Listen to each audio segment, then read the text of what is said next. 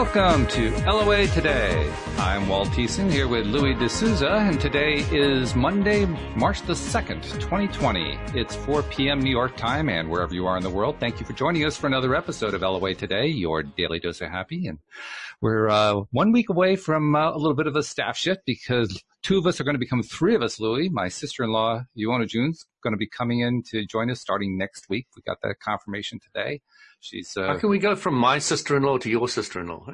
I, well, it, I don't know. Is it illegal? I'm not sure. Sounds incestuous. Actually, what would be really interesting if we got both sisters-in-law on at the same time. That would be fun. Yeah. You know, just turn the conversation yeah. over to them because the two of them, I mean, they go nuts. That's all. But it's going to be good. good. It's going to be good. So just wanted to let everybody know Yona is going to be joining us next week. And uh, she asked me about topics uh, kind of on an ongoing basis. And I suggested stuff that's right in her wheelhouse, stuff that she likes. She, uh, uh, well, she has her P H D in statistics, but she previously was pursuing it in the neurosciences and neurobiology. So she's got a lot to bring there. Um, she's into diet and health and basically into a, a wide range of things that all tie directly into the law of attraction. I think some of them are going to be things that you like too. So it's going to be an interesting mix here. It's going to be fun. Sounds so, great. Something to look forward to. And uh, for today, I thought we'd do something we haven't done in quite some time. We, we were doing it for a while, oh, probably about a year ago. And then we kind of dropped out doing it. And I did it with uh, one of my co-hosts last week. It worked out nicely. I did it with um, Cindy. Basically, I'm going to go to one of the Facebook groups, and this time I'm going to go to the group called the Abraham Hicks Vortex Group, and just pick out some questions that people have asked about problems they're having with L O A, and give you a chance, Louis and me, to uh, voice our opinions. Like, if we were talking to this person, what would we say to them? How would we answer their questions? Mm. So if that sounds good to you, let's get going. And the first one, it's a pretty serious one, too. Um, she writes, anyone in here heal themselves of stage four cancer? My dad was just diagnosed and started chemo, and, and it is starting chemo soon. I've been an A B E R for ten years, meaning Abraham Hicks follower. So, I mean, we're going to go like right off the deep end with the first question. What do you tell her? Oh, there's loads of things I'd love to say. Um, none of them are overly pretty. Oh, we're going right into controversy. All right. Well, you know, it's, it, it to me is beautiful, but to a lot of people, death is not so beautiful. And we need to come to terms that we all die. We need to come to terms with the beauty of death, the perfection of it, the design of it. You know, none mm. of us came to this planet without knowing we're going to die. I mean, you know, physically. Mm-hmm. And also from the other point of view is the immortality of soul. Um, so when it comes to somebody else, you don't have too much control over their point of attraction. You can be a, an influencer. And um, to the degree they want you to influence them. Right. So you love to have your parent remain around on this planet for a bit longer. Um, I've recently had my father pass away, you too. Um, it was your father, was it? Yeah. My mom passed recently. My dad passed mom? about yeah. um, twelve years or yeah, twelve years ago. Wow. twelve years ago. Oh my goodness. So, you know, you, you've had your mom. I've had my dad recently. Um, so, uh, the, the thing is to have quality of time and not worry so much about when the end's going to be. You really want to, you know, you want to spend quality time, and you need to know what quality time is for you and for them, and try and merge the two to see where you can come up and, and, and deal with it, because that quality time could help them heal. That quality time could help them go peacefully, you know. Um, so, you know, to me, it's, it's a lot about appreciating the cycle, appreciating death, mm-hmm. appreciating the birth and death cycle that we all go through, and, and really loving it. So, Um, you know, somebody said, well, yeah, that's easy for you to say, what happens if your daughter's killed tomorrow? And I said, well, you know, I just have to deal with it. Mm-hmm. You know, I don't really have a choice. That, that's uh, you can't bring them back, back to life again. So, you know, it, it's a real tricky one because, you know, will I feel sad? Of course I'll feel sad. That's you know, that's not a question, not an issue. Um, will I understand they've gone somewhere better? Um, that's not really a question, because they were always here, that better part of them, and always will be here, and I will be able to communicate with them if I remain very happy and positive. So, you know, it's it's it's a long question. So what was the exact words about stage four cancer? Can I? Well, it said, first of all, anyone in here, meaning in the group, heal themselves of stage four cancer. Right. Okay. And then my dad um, was just diagnosed, and I've been a neighbor. Mm. So, yeah, a, a lot would have to do with, you know, you're a neighbor. How, how much have you managed to pass on to your family, the understanding, and can you work with them on that level or not? And if not, then you have to work with them one way. If you, if they are, then you can work with them another way. So there's a lot of factors to take into consideration. Um, you know, you need to get to know that person's circumstances much better to be able to answer that. And, you know, if they came live onto our show, it would be great, because then you can feel your way through it and, and maybe right. help. So, yeah. yeah. Yeah. Actually, that, my first question in my own mind, when I read their question, and when I read her question, I should say, is what can she tell us about her dad's state of mind? Because like you pointed out, she could be supportive to that if his desire is to heal himself, but he's the one who has to be in the right state of mind. So that, that's the first question. She, her question really doesn't address that. So what is his state of mind? And, and I guess we just don't really know. If his state of mind is good, there's a lot you can do to help. First mm. of all, he, he can do a lot to help. He's going to be doing yeah. most of the heavy so lifting. Very anyway. Good point, Walt. Very good point. Yeah. You know, and if he is in that good frame of mind, I mean, I honestly believe that when someone is in a good frame of mind um, about healing, about their own health, um, and about improving what Abraham calls their vibration about their own health, then they're already halfway there. I mean, mm. that's what the law of attraction tells us. So that's really the most important consideration. Where's the dad's mindset right now? Now, in terms of her own ability to support him, then, well, that comes down to her ability to stay vibrationally matched to him healing. And I mean, you can kind of hear in her question the doubt about that. So clearly, mm. she'd have to do a little work on kind of transitioning her vibration upward, ratcheting it up a few notches so she could be supportive of him. Um, again, like you pointed out, maybe he, maybe he's not in a frame of mind where he wants to keep living. Maybe he's kind of done with life. My mom was done with life, mm. you know, and, and many it was people not, are. Many people are. Well, actually, I think Abraham points out that all of them are at the point that they choose to die. Yeah. you know, um, so, and, and that's going to be true for all of us. So, Uh, uh, interesting thing, too. My wife and I had a conversation last night kind of tangentially related to this um, because she pointed out that you mentioned my dad. My dad's passing was this month. It was nine days uh, from now, twelve years ago. It's March eleventh, two thousand eight. She says, oh, the passing of your um, dad is coming up soon. And she said it in a way that indicated, no, that's an important thing. Um, and, and for most people, it is an important thing. When, when a loved one passes, the date of the passing is a very important thing. Heck, we put it onto grave markers. You know, we, we put it into obituaries. It, it becomes part of, of the, the lexicon of ancestry when you're doing, you know, family trees and so forth. When were they born? When did they die? I mean, that, this is like a big part of it. And yet my answer to her was, you know, I know this is going to sound strange, but especially after hearing the teachings of Abraham and doing this show and so forth, I don't really pay much attention to the death.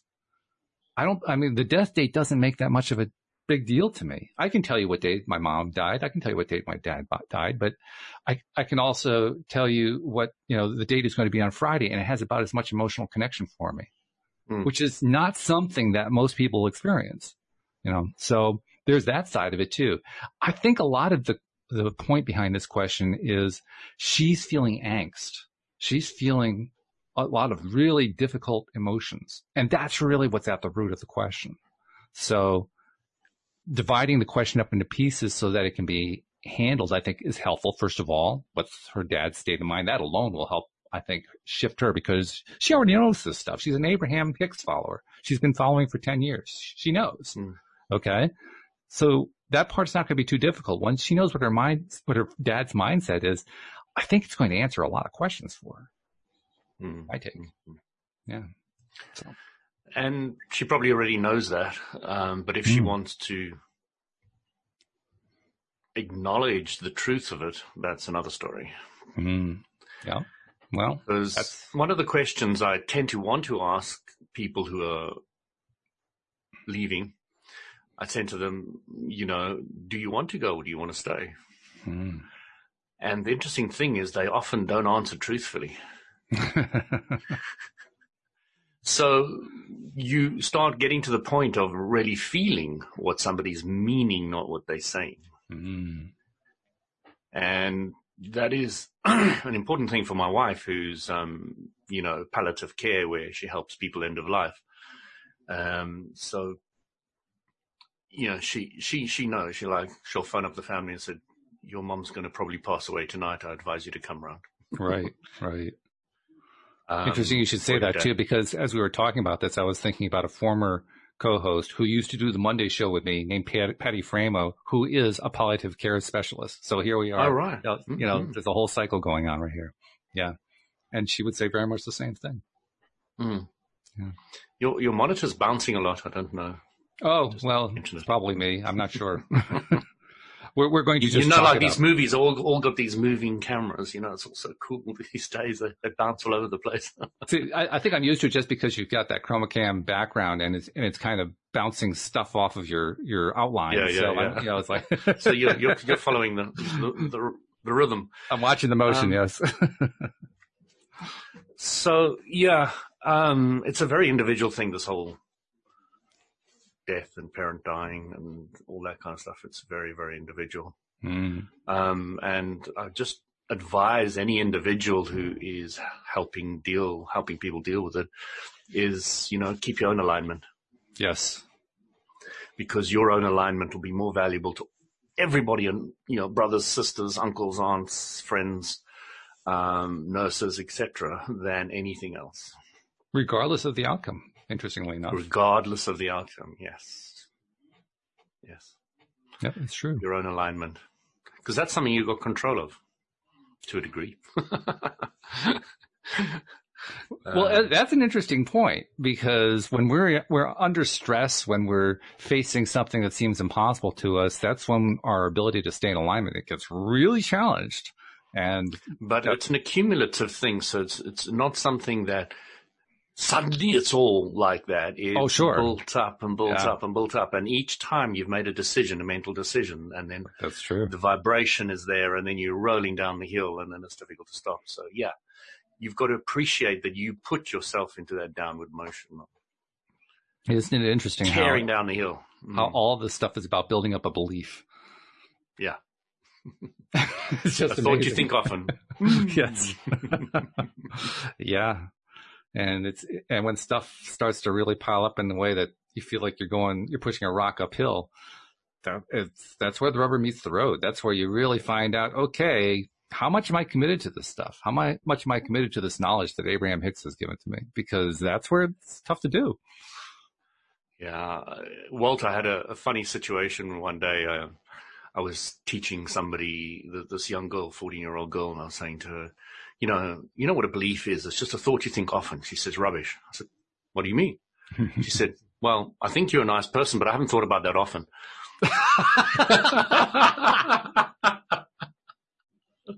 Oh, that's funny. I love that. So I was taken to the cleaners. I couldn't really think about how to answer this. So I went home and I thought about it for a bit. And then I came back the next time when I saw her. I said, you know, that's really the wrong word you used. You said, I, I, I uh, think you're a nice person. Uh, no, I believe you're a nice person, she said. Um, and, I, I, you know, I haven't been thinking about that, you know, about you often. So I said, all right, so there, there's there's grades of it. So there's the word think, and then there's the word think often, which lands into the word belief. So really, she should have said to me, I think about. I think you're a nice person, but she shouldn't have said, I believe you're a nice person, if she was going to be accurate to the wording of the words. I'm going to actually take a little um, different stance on that one. Okay. Because I, I think that actually the use of the word belief was accurate. I think the real question isn't whether or not she believed it. The question was, how strong was the belief? After and the strength of the belief is how often she thinks. That's based on how often, exactly. Yeah. So, so that's I the mean, distinction between think and belief. If you look at uh, the way dating works and, you know, leading to a relationship, the first date, that sometimes people fall in love on the first date. And I'm never really quite sure exactly what that means other than falling in sex. But um, the fact is that the passion for a person usually doesn't start right from the get-go and stay at a high level all the time. It usually builds. There's some sort of a, a, of a ramping up period. And it's not that you didn't like the person. You may have liked them right from the get-go, or you may have liked her right from the get-go. But the fact is, it took time to build up the passion. Why? Because it takes time. You have to keep building that belief up. You have to keep thinking it over and over again. So I think we both said the same thing. Just... It could be the passion, and then over time it gets lower, it gets lo- less. Mm-hmm. Mm-hmm. Yep. Well, it depends on, on what, how true you are to, the, to what you're saying, too. If your vibration's inconsistent, you're going to pretty much tear it down no matter what you try to do. Mm. I mean, I really, really like you, as I say to myself. I think to myself, oh, God, I can't stand this person. I mean, you say that often enough, you, in about ten minutes, you're going to lose interest. The belief is going to be long gone. Well, it's interesting when you land up with that right person, which I did. It's it's really quite a shock, because all different things of all different ilks and mm. food and movies and places you like to go, and, you know, just a whole lot of things just come into place. They all fall into one place. And then you like, oh my gosh, how did all this um, fit together? And you realize you're a vibrational match, and then everything rolls. And it's the vibrational match doesn't necessarily last. This is true. This is true. It's interesting you should mention that, too, because I pulled up the next question that I was going to draw from. And in, in a sense, it, it draws directly from what you're talking about there. Actually, I think the question was asked in a broader sense than just dating and relationships. But the question was, what allows the feminine and the masculine to flow in perfect harmony?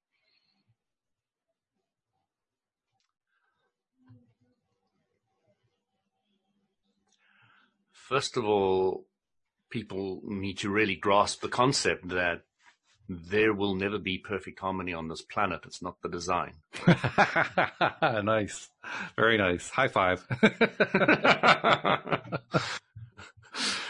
But, you know, it's easy to say, but it's not something people, you know, people often think there's going to be peace on earth and things like that. It's, there could be peace within yourself for periods of time, but you will not expand unless you have I, experiences of what you don't want. You know, it's just not going to happen. So, um, When, when when you know what you don't want, it's um, it's obviously the catalyst to what you do want. But it's, um, you know, from, from their point of view, male and female. What is male and female? I've always had a real big problem with that, because I don't really see male and female. I just see soul mm. or the source energy. So, you know, when I, I, I went out with my Spa Spartans guys, you know, for um, a night out. What was it, yesterday or the day before? Mm-hmm. Um, so three o'clock in the morning, I'm like coming home after dancing with with the dudes, um, with the with the lads in London. The um, lads. uh, it was really an interesting experience, because, you know, my my foot, I I tore the muscle. How's that doing, by the way? Um, so I can't run. So everybody was running for the train. Oh dear! I was. I was walking to the train, and I just visualize it's going to be okay. I'm going to get there. So as I, as, as I get there, I'm just walking very casually to, to the doors, and they're all standing there looking at me. And I said, guys, open my hands like this. So guys, it's just going to, you know, it's going to be fine. It's going to be fine.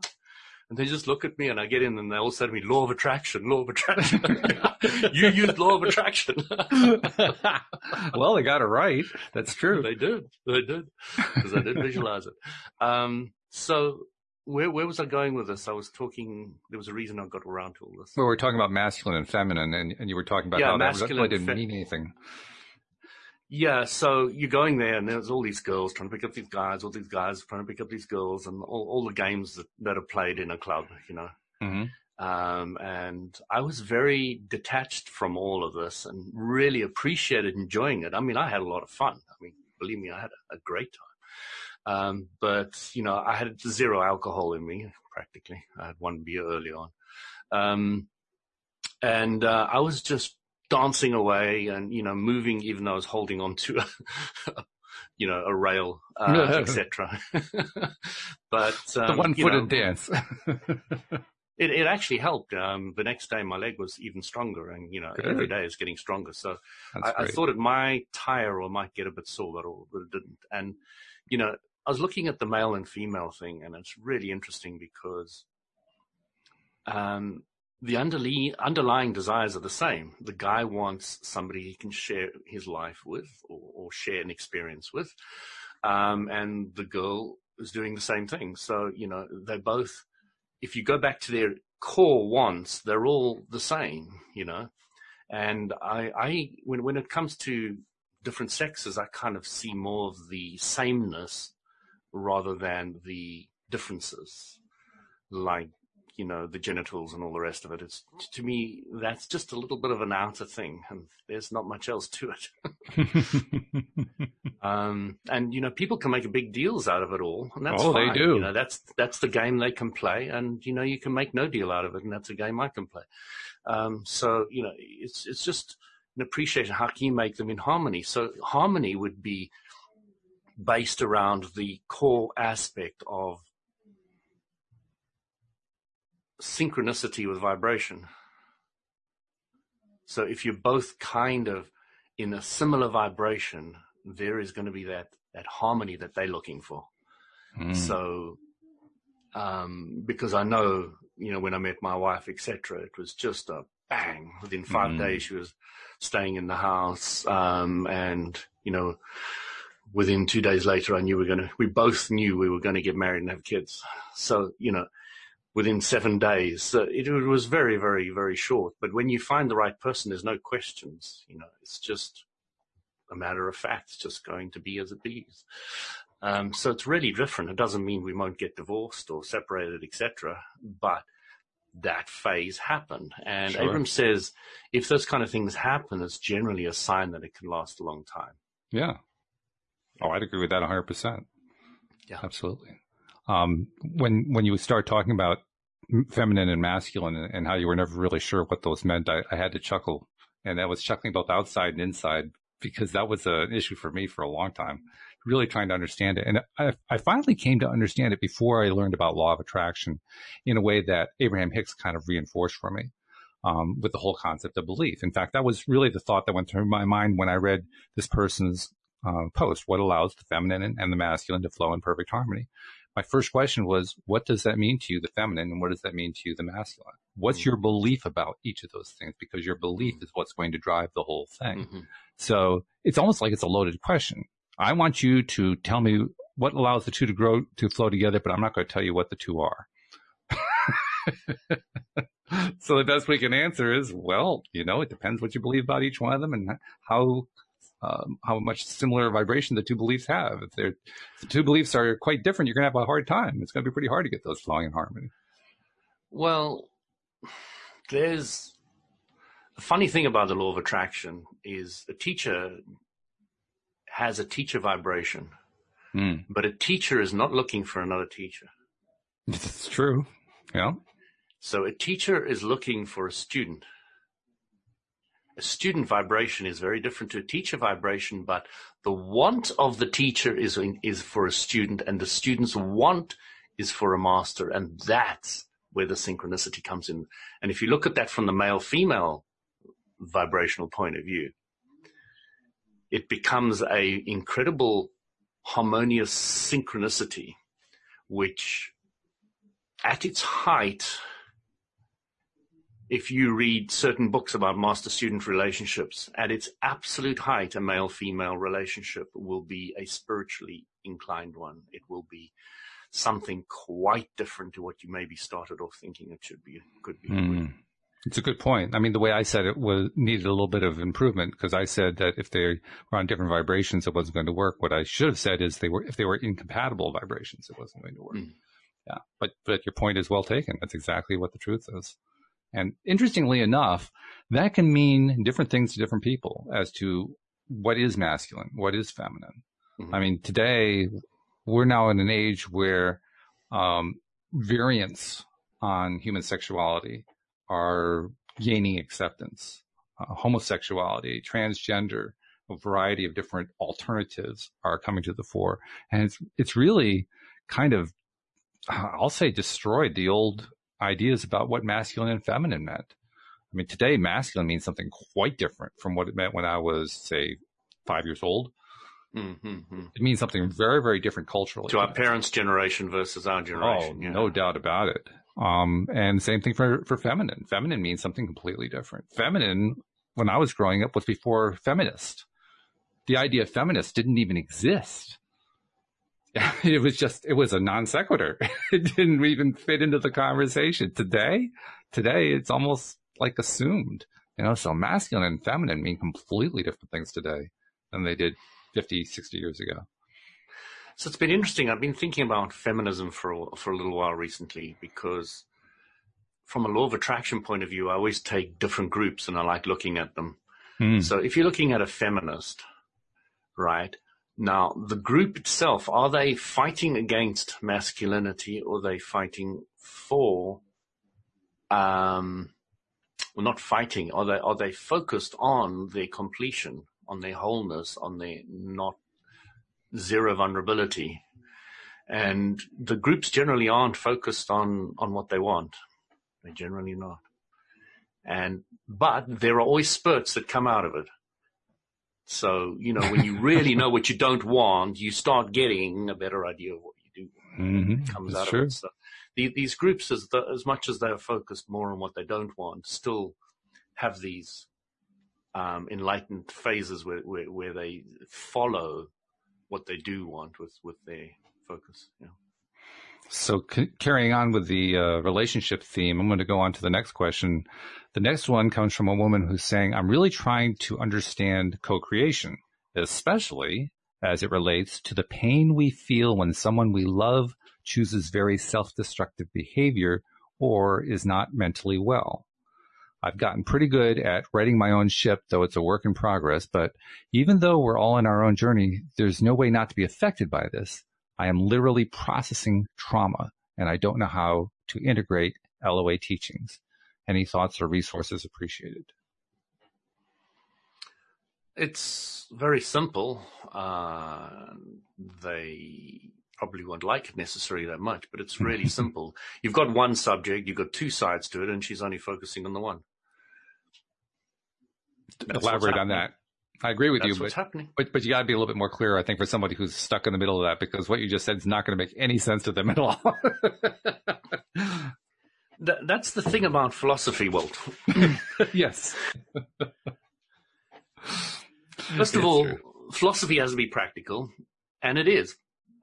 And you have to be able to learn to take the teachings of Abraham and understand the philosophy and then apply them to all the different scenarios. Mm-hmm. And then you've got power. So somebody, a wise man once said, and I do consider this individual extremely wise in his day, um, he said, when you start focusing more on philosophy in your life rather than specifics, you are treading the enlightened path. Mm-hmm. Mm-hmm. Okay. So when somebody says to me, yeah, that's a very simple philosophy, how do you put it in practical? I kind of hand it over to Walt, you know, you're, you're better at dealing with this. I'll, I'll talk about the philosophy because that is, that is my strength and my understanding. And, uh, you know, it, it's really a very, very simple thing. There's one subject. The subject is, let, let's, let's nail the subject down. What is it? Just read the question again.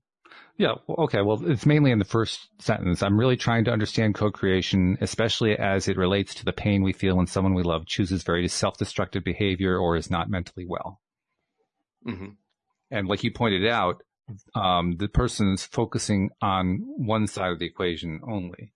And mm-hmm.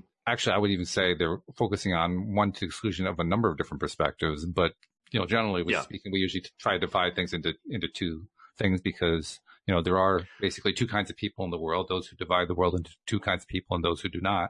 And we're going to be among that first group. So, yeah. so we're, we're going to say, okay, two kinds of people. And if in this particular instance, what's the other kind of person? Well, the first kind of person is the one that she's described, which I presume is herself, which is someone who is dealing with the pain associated with someone else choosing self-destructive behavior or who is not, in her words, mentally well. And that's the side she's focused on. She is latched on to feeling pain about that situation. And that, I think, is what I was trying to get you to point to. This is where I thought you'd go with it, but I was completely wrong. uh, I thought you were going to go to, well, she chose that belief, mm. and she continues to choose that belief. And in fact, as long as she continues to choose that belief, she's going to feel the pain. If she really wants to get rid of the pain, she has to shift the belief. The belief has to change. The belief is associated with the idea that she's going to feel pain whenever someone she loves engages in something self-destructive or behaves in a mentally ill manner. And as long as that's the case, she, that's a setup. That's a setup that, that she'll never escape. Yeah. So, so the first thing we need to make an individual who asks those kind of questions clearly aware is you are asking how you deal with it, okay? Not how you can change the other individual. Because you can't. You can maybe help by sure. remaining aligned, but that still requires the other person to agree with it. Mm-hmm. They might just get spun out. You can get so aligned that they don't want to be around you anymore and they vanish. Okay. So the first thing you need to make somebody aware of is your question is not relating to how to deal with the other person. Uh, not, not relating to how to change the other person, but it's how to, how you can deal with it. Right. So it's a personal thing. And when you get from that perspective, uh, then, then we can start helping you because you now understand that for things to change, you have to change. And you have to understand now, what do you have to change? So what's the subject? The subject is how do I emotionally deal with, uh, another person hurting themselves? And she's made that fairly clear in the, the last portion, because yeah. the last portion she says, I am literally processing trauma. In other words, she's feeling trauma. Now, it, it kind of it can imply that the other person is experiencing trauma. That could be part of it. But she's I'm pretty confident she's throwing that in there because she's feeling it. She's experiencing it. It's a very traumatic experience for her. And that trauma, again, is tied to her focus, her belief that the self-destructive behavior of someone else or the mental illness of somebody else is going to cause her pain. Mm-hmm. So one of the first things there is she's handing over her power to the other person. Yep. Uh, another thing is if you are traumatized, okay, uh, we know we're doing it to ourselves. So mm. it's like taking a knife to ourselves. Um, And that's an important distinction to make. It's not them doing it to you. Right. Yeah.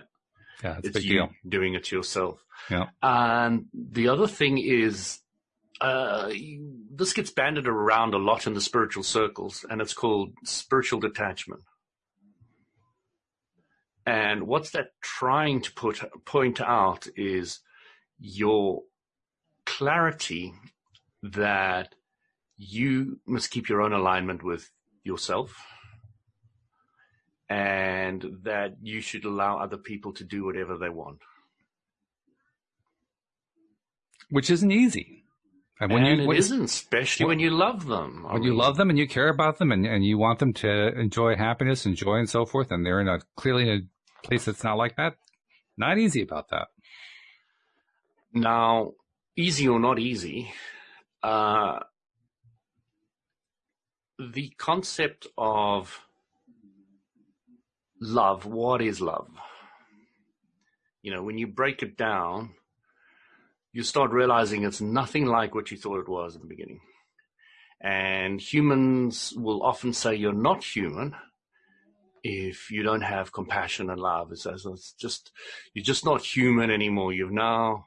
You're now following a cult or something or whatever. You're, you've gone down a route where you're not human anymore. And you'll find that the very highly spiritual individuals on this planet, uh, who have lived and who are still living, uh, look at it from a very, very, very different perspective. They, they look at it from, from spiritual detachment point of view. And that point of view says this, it says, I will keep my alignment and I will allow you to do whatever you want to. Mm. And that frees the individual up to such an incredible degree that in, it does.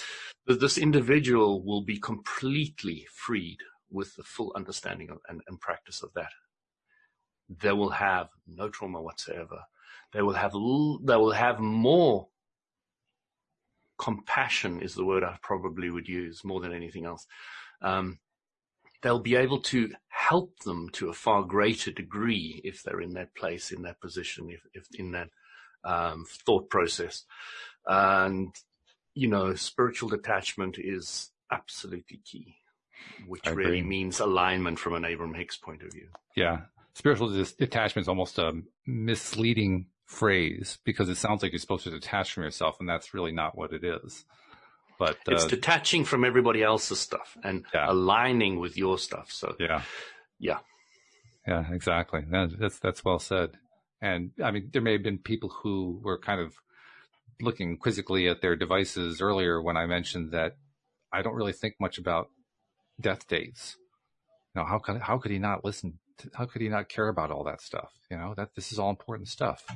Um, my wife was watching a television program today that was all about, well, you know, end of life. And there was a parent, two parents talking with their three adult children about, well, you know, uh, where do you want us to be buried? And, you know, um, you know, do you, what, what are your thoughts on this? And the, the, the kids are doing everything they can to avoid the conversation because they don't really want to give input to the parents about it at all. It's like, I, I have no interest in this, but the parents are all wrapped up in, well, yeah, but when we're gone, you're going to have to deal with all this stuff.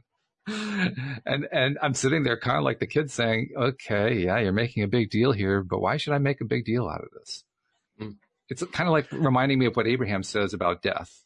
Abraham says they basically want to be as disrespectful as possible about it, as possible, about death. Yeah. yeah. Because they want to take the sting out of it. They, they want it to end this idea that death is a horrible thing that leads to the permanent destruction of the essence of who you are, which is mm-hmm. about as far away from the truth as it could be. See, the interesting thing, Walt, is you keep on talking about how you're not interested in dates, yet you know all the dates. The interesting thing is I don't know what date my mom died. The only reason I know what date my dad died is because he died not so long ago on my birthday. So I can't forget it. Well, same thing with my grandmother. My grandmother died on my birthday, so I get that. And and I, I don't know when the sec- Second World War was. I don't know when the First World War was. I don't know when half my kids' dates of year of birth is. I know what date they're born. um, So, you know, I'll dates tell you too. Are, for, for me, numbers are a thing to remember. I mean, I, I can tell you what all of my phone numbers were over time. And I can tell you I have no emotional attachment to any of them. But ask me what my phone number when I, was when I was growing up. It was area code five one eight, three seven seven, nine oh three five. I mean, I can remember this. You know, it, it's this, that was like, what, fifty years ago? I remember numbers. That's just what I am. So remembering dates isn't difficult for me, uh, which is ironic because in school I was really bad at it. I think because I just didn't want, you know, what they were shoving down my throat. But if it's anything that I have any kind of of non-angered attachment to, you know, where I, I, I'm either neutral to it or I love it or somewhere in between, remembering it's easy for me. Remembering a number is really, really easy. And always have often block out memories that have caused pain. Mm. Yeah, I think a lot of people do that. And I find that is very healthy. Can be. Mm. I think the real question is, does does blocking it out allow you to move on, or does blocking it out give you an excuse to hang on to it and get attached to it in an unhealthy way?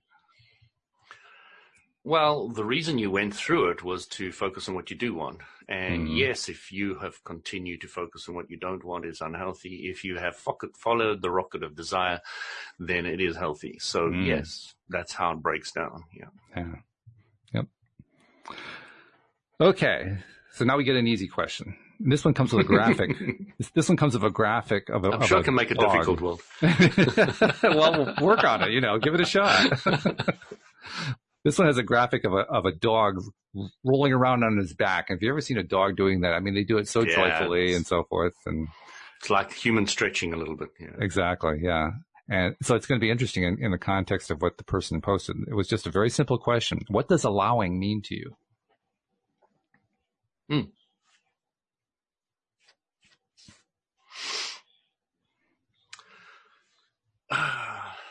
remember I said to my mom, may the blessings be.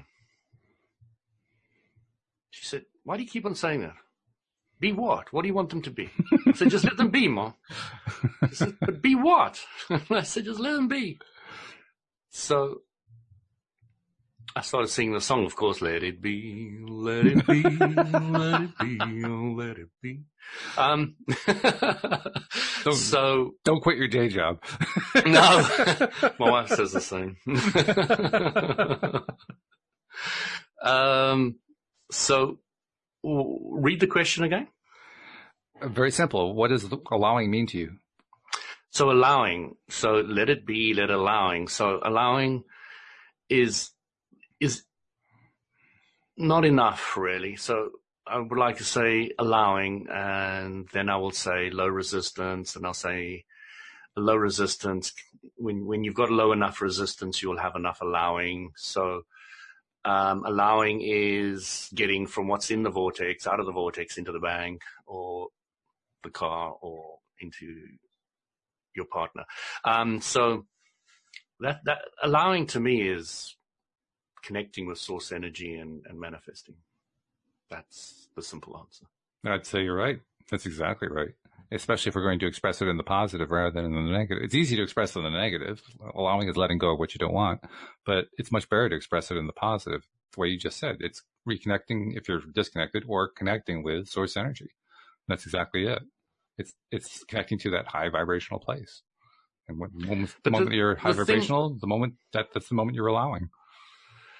The thing I learned from Abraham Hicks, Walt, was very interesting because I never understood that that vortex, that higher place, is actually personally created by me with a with with a vault of everything I want, or a bank. Or, I didn't, you know, I always looked at it as the God energy or the source energy, you know, something way beyond me.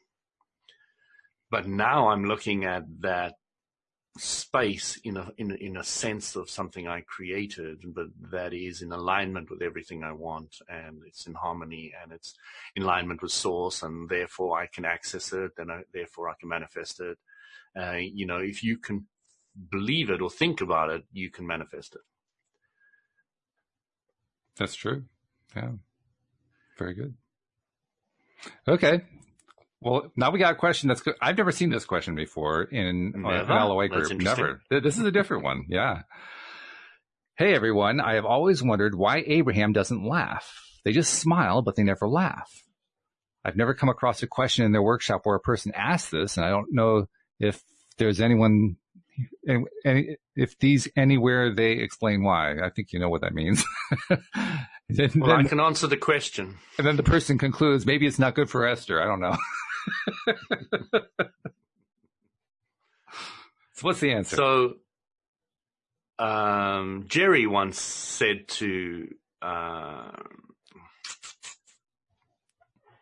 Abram Jerry once said to Abram, I'm going to get you to laugh one day. And they have been asked many many times why they don't laugh, and the answer is very simple, and it's an interesting one. Has many ramifications. The answer is the reason anybody laughs is they're surprised. It's not what they expect. That's a very good point. And there's nothing that they don't have never have. There's nothing they haven't heard before. Don't mm-hmm. know. Yeah. So there is no surprise. Right. That also, that gives me something to kind mm. of follow up on in terms of the question I've asked myself many times, why do people keep coming back here for the physical experience, knowing they're going to deal with all kinds of difficulties and so forth? And the answer in part is, if you don't come back here, you always just always know the answer. You know all of it. There, there's nothing left to know. Whereas when you come back to the physical world and you lose some connection with all of, of that knowledge, now it's almost like you're relearning it again. It's like you're that's, going through the process of just, you know, what you went through the first time you were learning it all. That that's a great aha, Walt. You know, that that is, there's still clarity on that that I want, but that is the reason we come to the physical universe, is to play with the contrast for expansion. But now you're starting to see it from another point of view, and it's perfect. It's brilliant. Yeah. And, and to me, it's a lot yeah. easier than we come here for the purpose of experiencing contrast in order to pursue our own expansion. I, I think it's just much easier Not to say. Not our own expansion, sources expansion. Well, sources expansion. But, yeah. you know, I mean, it, to me, it's a lot easier to say, I came here just so that I could go through that process of growth of what, what I went through in order to learn it all and experience it all over again. That actually says it a lot better for me. Because, mm-hmm. yeah, well, sure. Because it's a lot. The journey is fun when you look at it that way. The journey isn't so much fun when you're dealing with that stage four cancer with your parent and you're not sure how to handle it and you're you're feeling all kinds of feelings you don't really want to feel because of a belief system you built up. That part's not so easy, perhaps. But when you understand that you came here in order to experience that so you could relearn this stuff because it was fun to learn. And once you got through and learned at the end, well, yeah, because because learning and actually making progress feels good. That part, no matter what you've been going through, which is why you get people like, you know, our friend Joel, who talked about how he was uh, a, a gambling addict and homeless and uh, thrown out of his family and in jail. And that was the best thing that ever happened to him because from mm. that point on, his life became wonderful. Mm. You know, so there's an example of it. Somebody who really, really put themselves into a bad, bad place so they could grow right back out of it again. And it's interesting. I always know that when I'm sicker, when I'm when I'm really sick, hmm. it's far easier for me to use the bits of knowledge that I've gained along the way to get myself well much faster. Yeah. So when you really hit the one side, it's really easier to swing over to the other side. No doubt. When you're in the middle, it's like it's very difficult to see what's what. You know, it's the clarity is not as clear. And that when the contrast is bigger, it's much easier to see. I will add one thing to the observation that you shared about Abraham's reason, which I thought was a good one, that nothing ever surprises them. But Abraham may not laugh, but they love having us laugh. Yes. Because every well, single workshop. Well, I don't think they love it. I don't think they mind. They, you know, if we didn't laugh at their jokes, I don't think that it would have any effect on them whatsoever. No, but I don't think that has anything to do with whether or not they love it. Loving it to me is being in that flow, being in that vortex. It's, it's being totally connected. And they're, of course, always totally connected. But that's just one more way to be connected. And I think it's the I, same I think feeling that, that a comedian that's has. That's the exact point. I agree yeah. with you. They, they, they are saying, you know, you're coming to our seminars to get more in alignment, and laughing is part of alignment. And and they spend a lot of the time making I, funny statements at the at the webinars, at the seminars, rather. I mean, they, they do it a lot. That most of the Esther's initial um, monologue as Abraham is just chock full of humor. I mean, that, and that's like patterned. Every single show is like that. Mm. You know, so clearly they like they love it. Otherwise, they wouldn't keep doing it. Yeah, I just think that their goal, from what I can see, is very, very clear. Their goal is simply to help people understand how to gain. They, they said to them, guys, everybody sells. You know what we're selling? We're selling alignment. Very well said. It is. It's brilliant. It is brilliant. And, you know, I consider myself somebody who sells alignment too. Um, and, and, and that, that is great. You know, I mean, you start realizing that alignment is everything. It's true. Well, actually, that's why I subtitled the show, Your Daily Dose of Happy. I'm selling alignment as well. I mm. do it five days a week, you know, and I and I love it. And I'll probably do it for the rest of my life because I love it that much. I mean, it's, it's, it's just fun. You know, hey, guys, let's get aligned today. What do you say? You know, kind of reminds me of when I was a kid, uh, teenager, and friends were trying to lead me astray into the world of alcohol and drugs and so forth. Come on, let, you know, let's go have a beer. Let's go have a joint. Let's go have this, that, or the other thing. Except that in this case, it's actually good for you. I like the contrast on that. Well, it's the whole thing about habits. You get good and bad habits, isn't it? Right. Exactly. Yeah. And again, you've got one subject that has got two sides. Mm-hmm. Oh, and yeah. The important thing that I feel a lot of people who are asking questions, like in this group, the important thing, Walt, is to understand clearly the subject you have a problem with. What is the subject I have a problem with? Yeah. And understand that petting your dog is not a thing that you have a problem with. Petting your dog is often a solution. This subject is, a, yes, and, and that this subject is a subject I have a problem with. Mm. So once you break down the subject and make it clear for yourself, um, you can start changing your vibration on that subject. Yeah, yeah. It's a good question to ask. You know, what exactly, how how'd you phrase it? What's the subject that you have an issue with? You know? That you have an issue with, right? Yes. What's the subject? That's good. Because anytime that we're, when, like you say, when we're asking one of these questions, like they're asking in the group, and, and that's what the group is for. It's a good thing to do.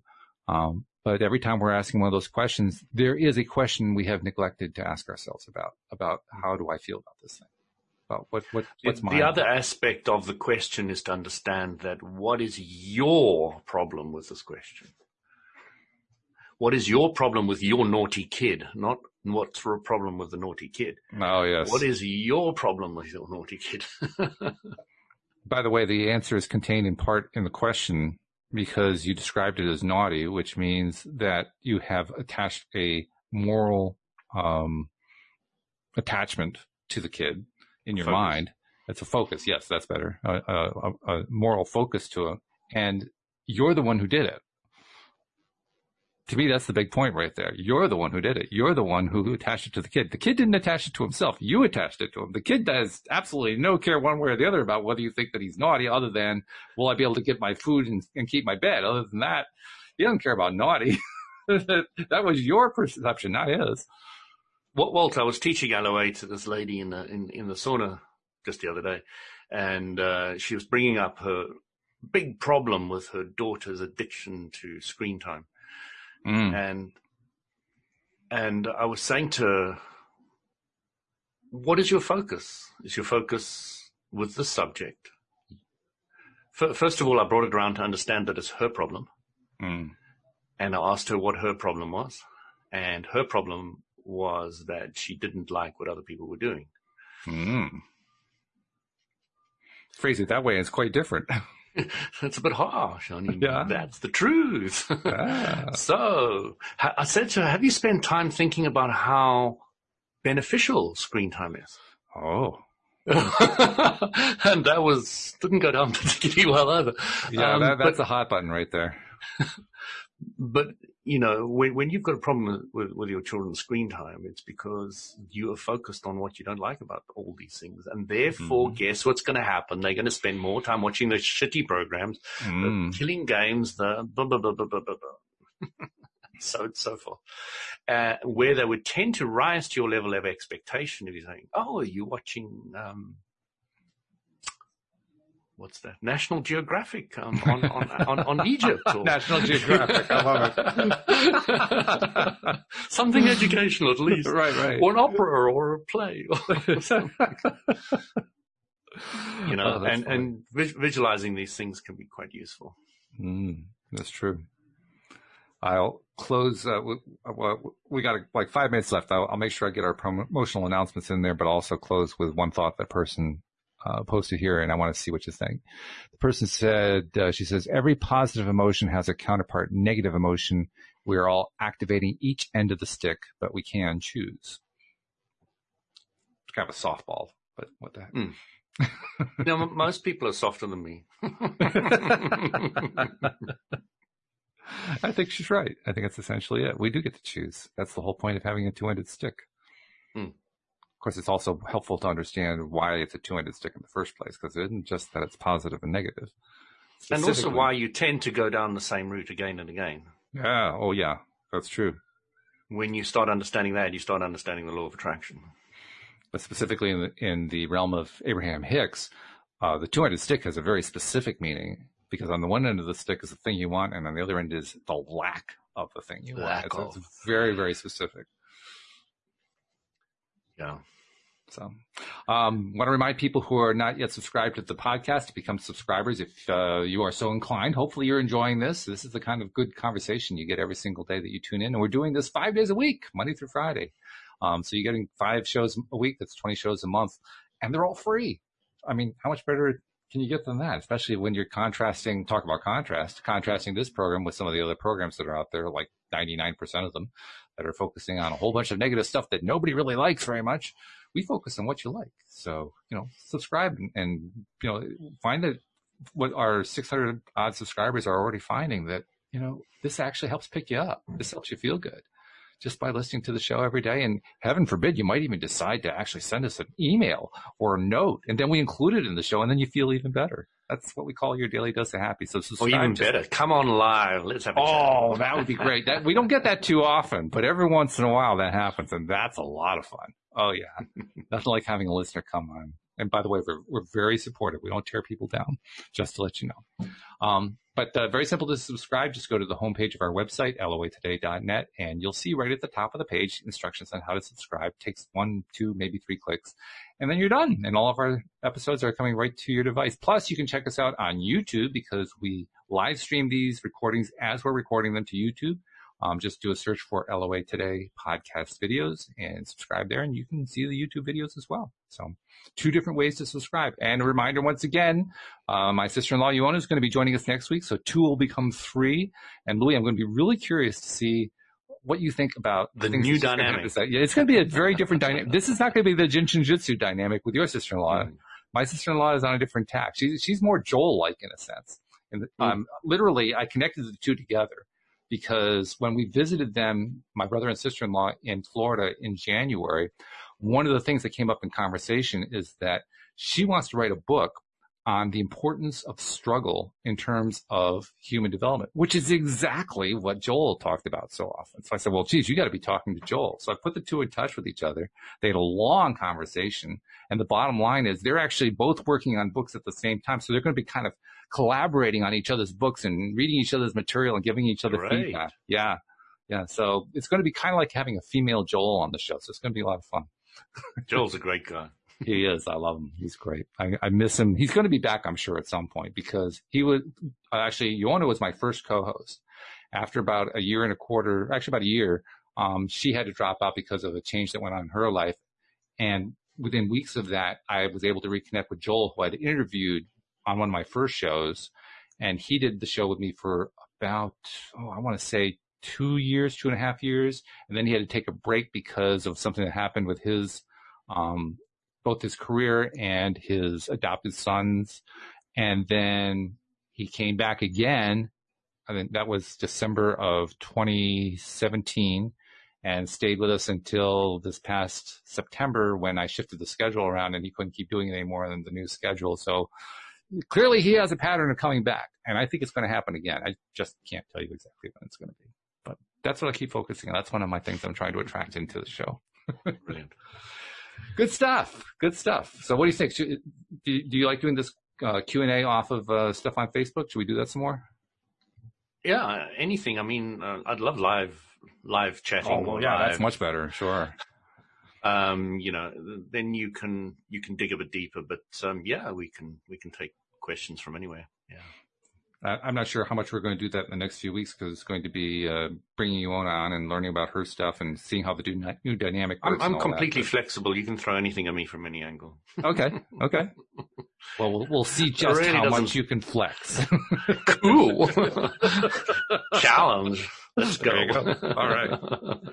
Thank you very much, sir. Thank you very much to our podcast listeners as well. We'll see you all next time here on L O A Today. Goodbye, everybody. Thank you, everybody. Come in here.